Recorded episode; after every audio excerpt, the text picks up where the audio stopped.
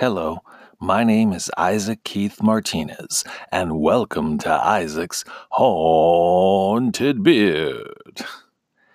Today, my goal is to try and talk you into checking out an 85 minute horror comedy from the year 2007, if you haven't already, called Jack Brooks Monster Slayer.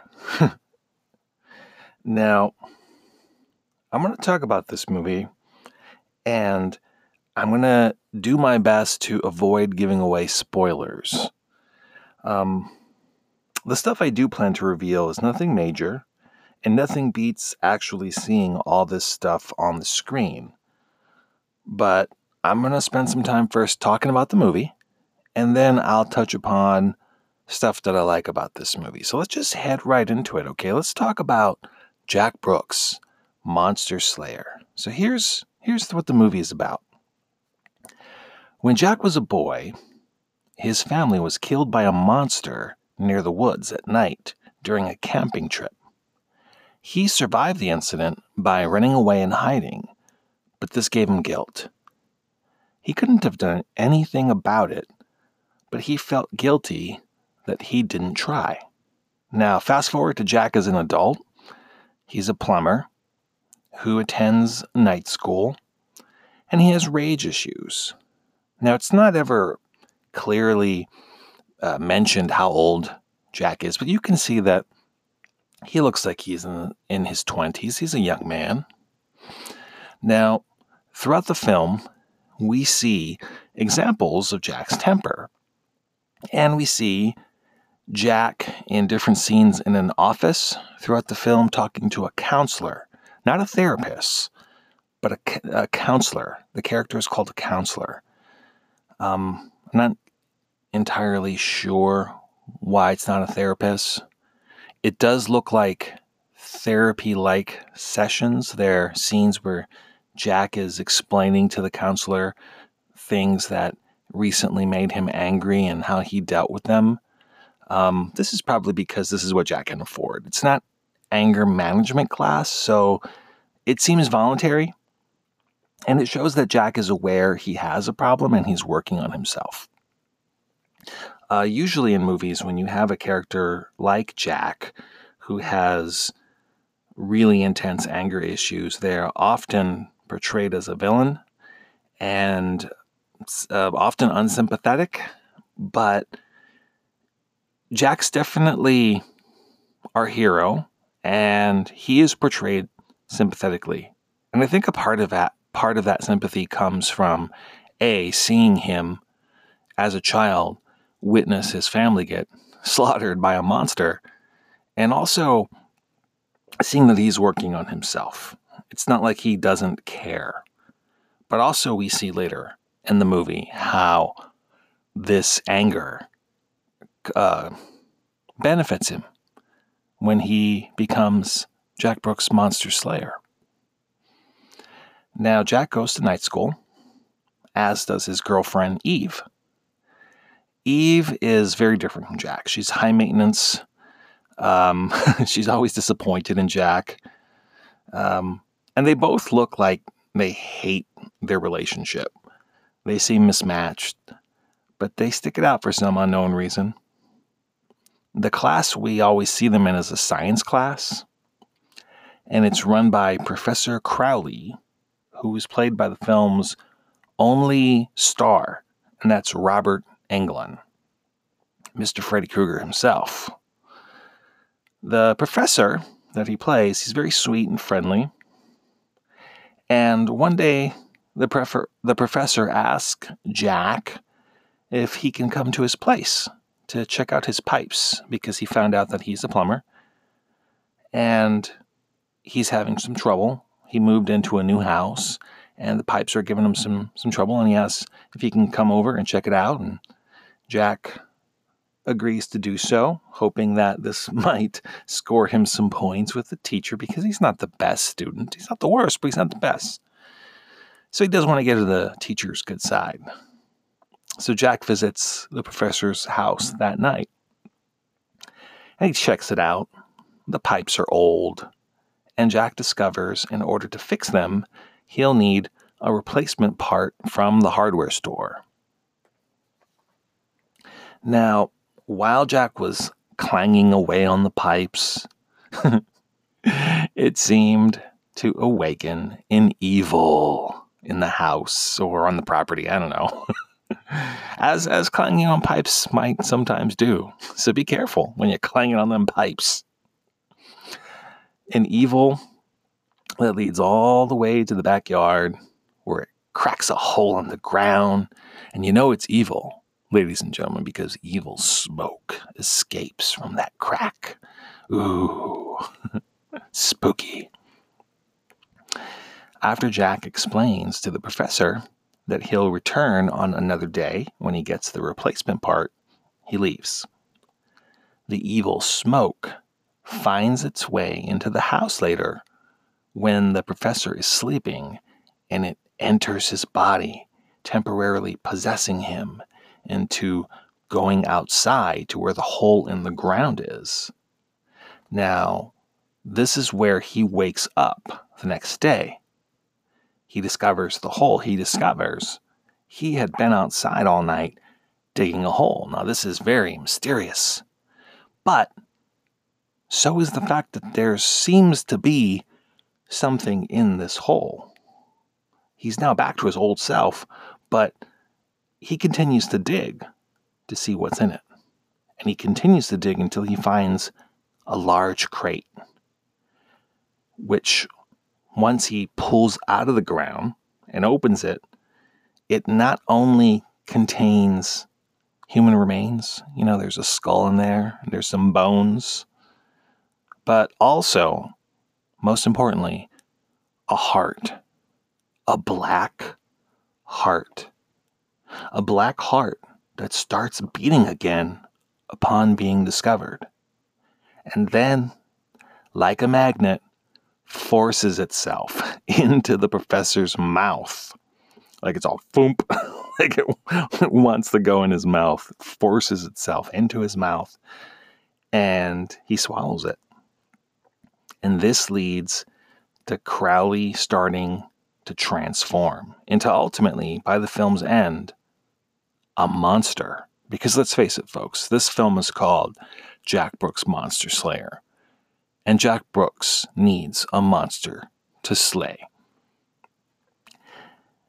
I do want to point out that Robert Englund's playing a character named Crowley, and Robert Englund is mostly known for playing Freddy Krueger.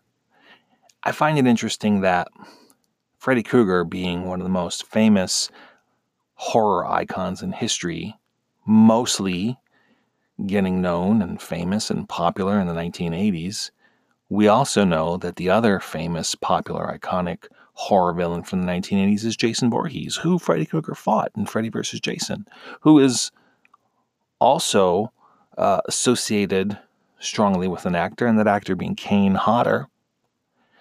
This movie came out in 2007. A year earlier, in 2006, Kane Hodder played a character named Victor Crowley in a movie called Hatchet, which he reprised throughout the Hatchet franchise.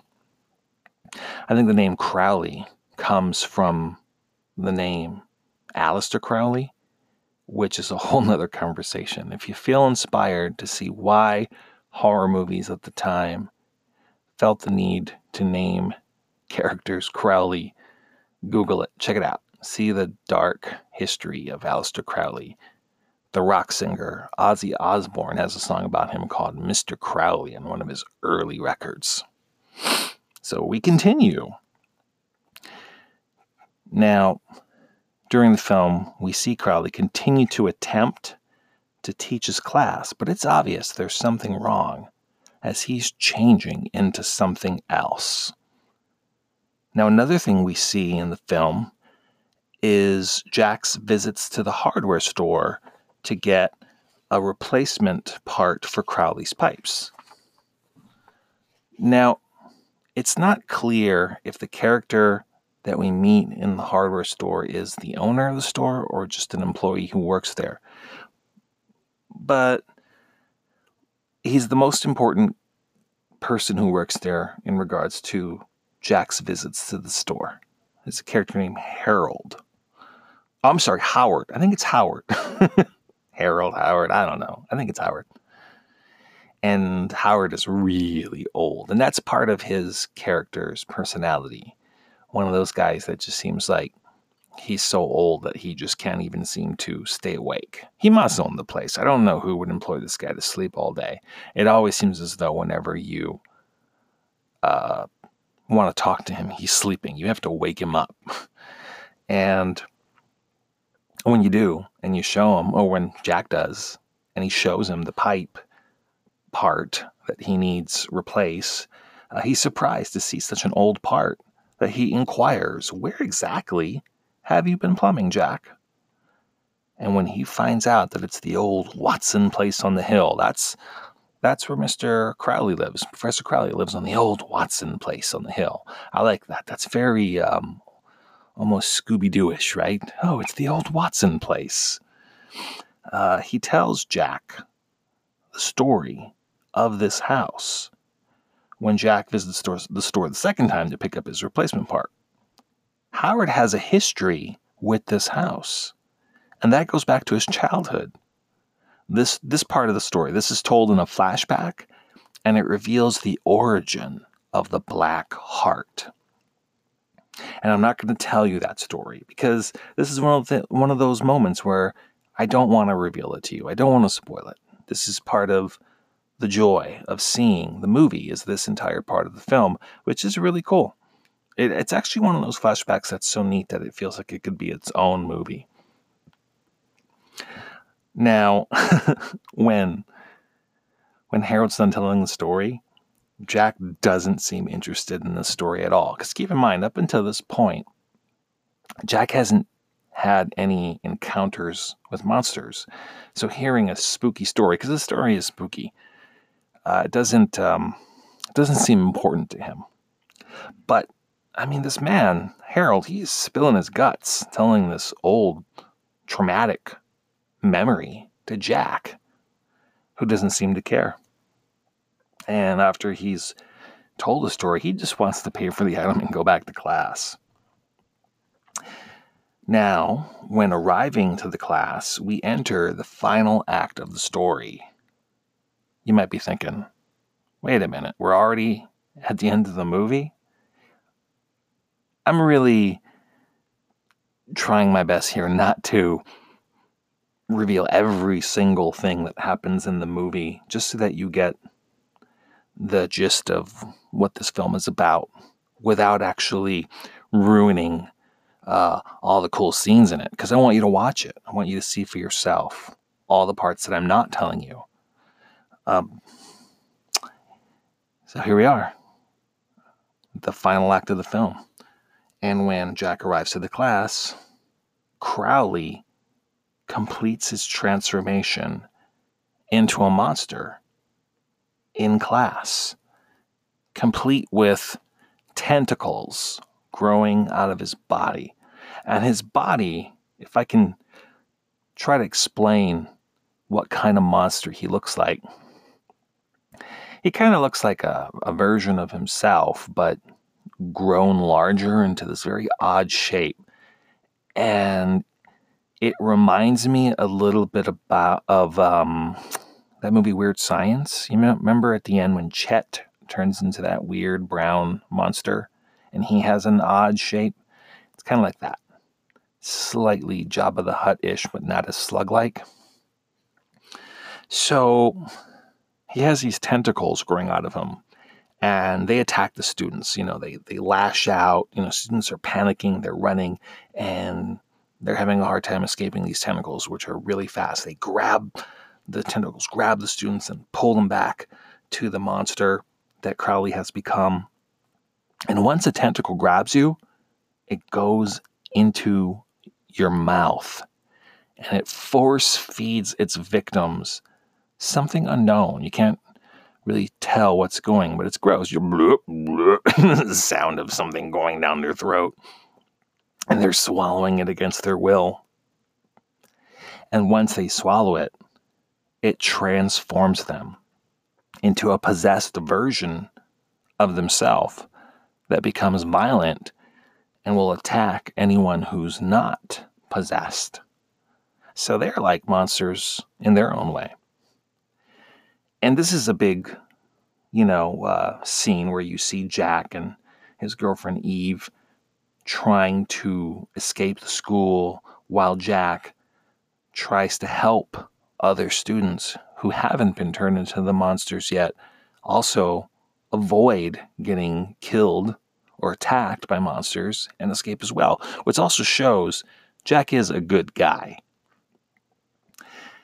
Now, Jack and Eve successfully escape the school during this scene, but as they're driving away from the school, Jack hears on the radio in his van the same song that was playing on the radio the night his family was murdered on the camping trip. This brings back, I'm assuming, guilt of not facing the monster as a child. And he pulls over, he lets Eve out of his van, and he decides to return to the school to fight the evil and officially become Jack Brooks, Monster Slayer, in where he uses his anger to fuel his bravery and his plumbing tools as weapons. And there you go, folks. More or less, that's Jack Brooks' Monster Slayer. The title's a little misleading because it might lead you to believe that you get an entire movie of Jack Brooks slaying monsters, when in fact, it's more of an origin story of how Jack Brooks becomes Monster Slayer. Now, if there was a sequel, you wouldn't have to uh, sit through the part, the whole movie where you learn how he becomes a monster slayer. He's just already the slayer. You know, which leads me to the question like, should this movie have a sequel? I think most people would say yes. I'm on the fence about it. It could have a sequel. I don't think it's important to have a sequel. Um, I like this movie a lot. I don't think it's boring to see this story of how this guy, who is a plumber, who's dealing with his anger issues, his unsupportive girlfriend, his attempts to better himself by going to night school, by going to a counselor to work on his anger issues, eventually transforms into being a person who fights actual monsters.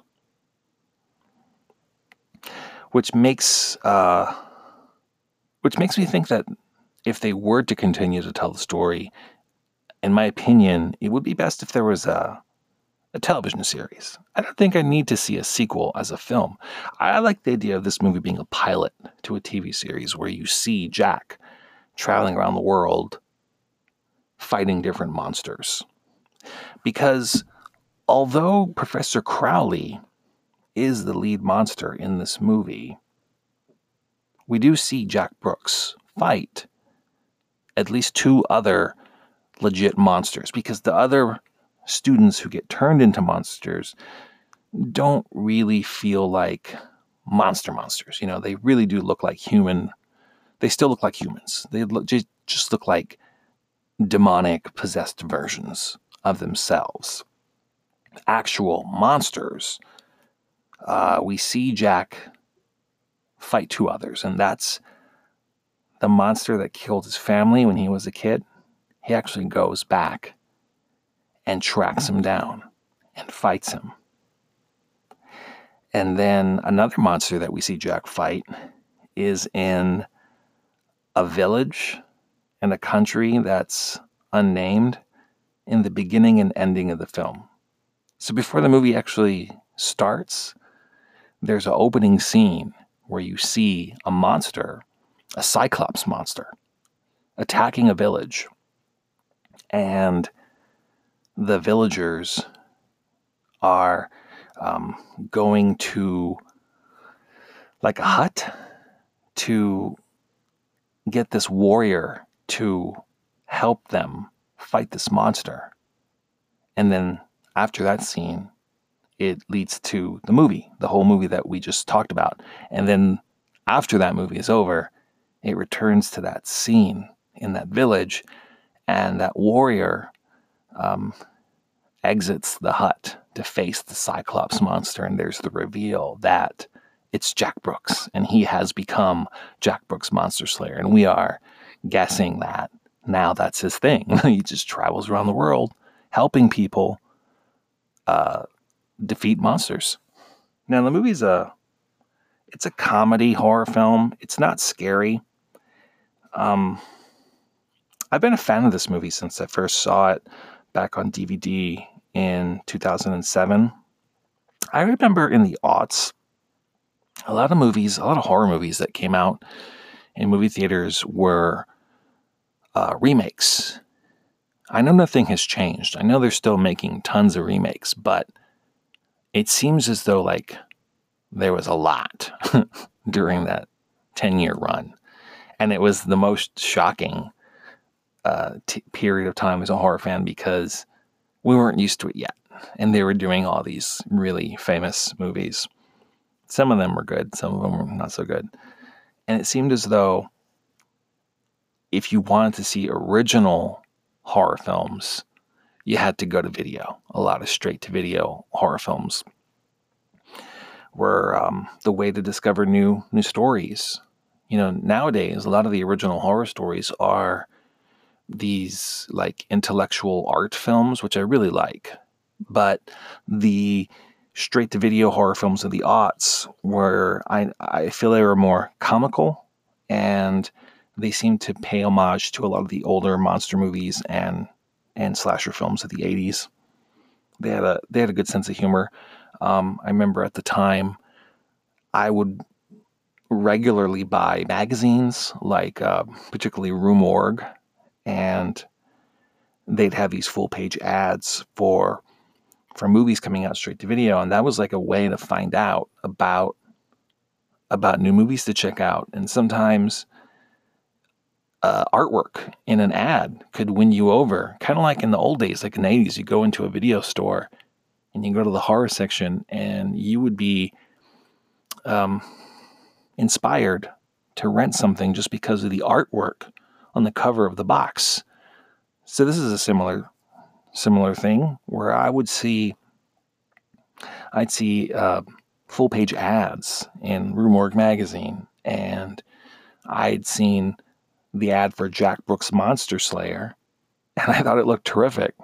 So I started looking for it. You know, I eventually found it in a in a store, and I blind bought it because it wasn't it wasn't a pricey title, and it just seems like how could you go wrong? Even if it wasn't that good, it would look cool on your shelf. That spine, Jack Brooks Monster Slayer. you know, it shows that I have a sense of humor about uh, horror films as well. You know, they don't always have to be serious. They don't always have to be scary. They can be fun. And I've re- revisited this movie every once in a while since 2007. And like other films that I love, I notice my feelings for it grow with each viewing. You know, you ever have those movies where you see it and maybe the first time you see it, you're like, it's all right. It's not great, but, you know, I like it. And once in a while, you're in the mood to watch something, but you're not really sure what you want to see. So you pick something you've seen before, something that you know what to expect from it, and you've you know you already know that you like it. And when you watch it again, you notice that you like it a little more. And that happens every time you revisit it. You like it even more. And then it gets to the point where last night I watched Jack Brooks again for, I don't know, maybe the fifth or sixth time in my life. It's not like I've seen it a ton of times. And I noticed that I went from liking it to loving it. I remember one of the most um, almost silliest things that I thought during the movie was, wow, this is a perfect film. And I, I recognized how silly of a statement that is because when you call something a perfect film, you're usually reserving a statement like that for a movie that's classic. You know, like for instance, um, 2001 A Space Odyssey, like films by Stanley Kubrick. He makes perfect films. Something like Jack Brooks' Monster Slayer shouldn't be described as a perfect film. But what I meant by it in my mind was here's a movie that is attempting to achieve specific goals and it achieves all of them.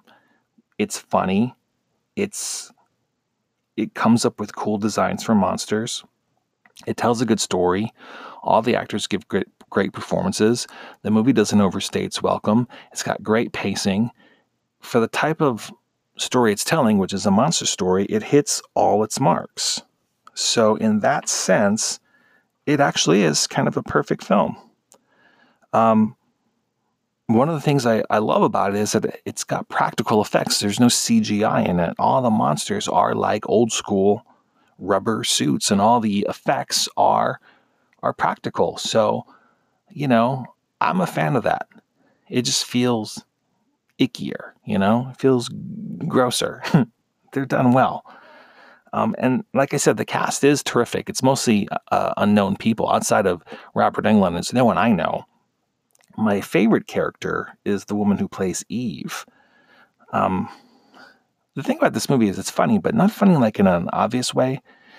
It's almost like a subtle kind of funny. I want to perform for you right now my favorite line in the film, which gives you a great example of its humor. And you're either going to go, oh, I get it, or you're going to be like, why is that funny? But when you see it, hopefully, at the very least, you'll go, oh, this is that part that Isaac thinks is funny. So there's a part where she walks into the classroom and she sees her friend and she sits down and she turns to her and she says, Oh, perfect. I want to talk to you about something. Okay, Saturday night, Jen's having a party. I don't know how I feel about that, but are you going? so does I mean get give you an idea of what Eve is like? I know that doesn't do justice to how funny he is, but the delivery of the line is so perfect to me. Same with Harold. My second favorite character is Ho- or Howard. Gosh, I keep making that mistake. The hardware store old man, because his performance of his character is so old. His lines aren't specifically funny, but the way he just performs them and delivers them is, is, is funny to me. Like when he first sees that part that uh, Jack needs a replacement for. He's like, uh, he sees it, he looks surprised. He goes, How be a son of a bitch? That's an Iron Master. 100, no, 200.